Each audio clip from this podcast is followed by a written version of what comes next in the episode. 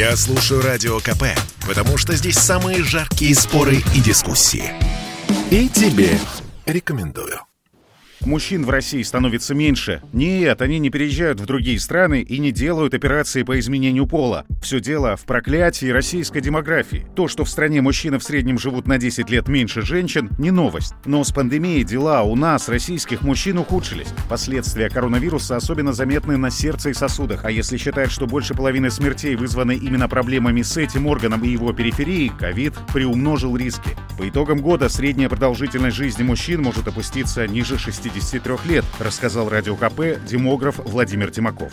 На сегодня продолжительность жизни российских мужчин в период эпидемии опустилась ниже планируемого пенсионного возраста. На мой взгляд, нужно просто заморозить сейчас временно пенсионную реформу, пока мы не выйдем из состояния пандемии. Потому что для людей, которые за 60, вообще риски повышаются, то, что они находятся, не могут выйти на пенсию, продолжают работать. Риски их заражения на работе, конечно, существенно выше, чем дома. Пока у нас росла продолжительность жизни, можно было говорить, ну, по крайней мере, были основания для повышения пенсионного возраста. Сейчас, когда она снижается уже два года подряд, это повод для того, чтобы заморозить пенсионную реформу до наступления лучших времен.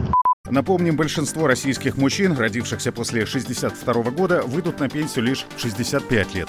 Чтобы дожить до этого времени, надо пропагандировать здоровый образ жизни и ломать стереотипы, говорит демограф Владимир Тимаков. Настоящий мужчина не тот, кто выпьет больше, а тот, кто пробежит дальше. Особенно потому, что многие проблемы со здоровьем мужчин кроются в воспитании и менталитете, поясняет специалист.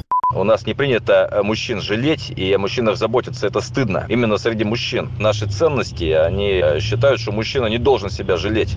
Не должен заботиться специально о здоровье и переживать там каким-то вопросам. Это не мужское дело. Мужчина должен быть э, готов рисковать собой. И это заложено в нашем таком неписанном кодексе, но буквально с детства. Это, конечно, накладывает особенности определенные, смертность мужчин и на их здоровье. Летать так летать, как поет наш известный Барт гулять так гулять. То есть все по максимуму. И, конечно, эти экстремальные нагрузки выдерживают гораздо хуже.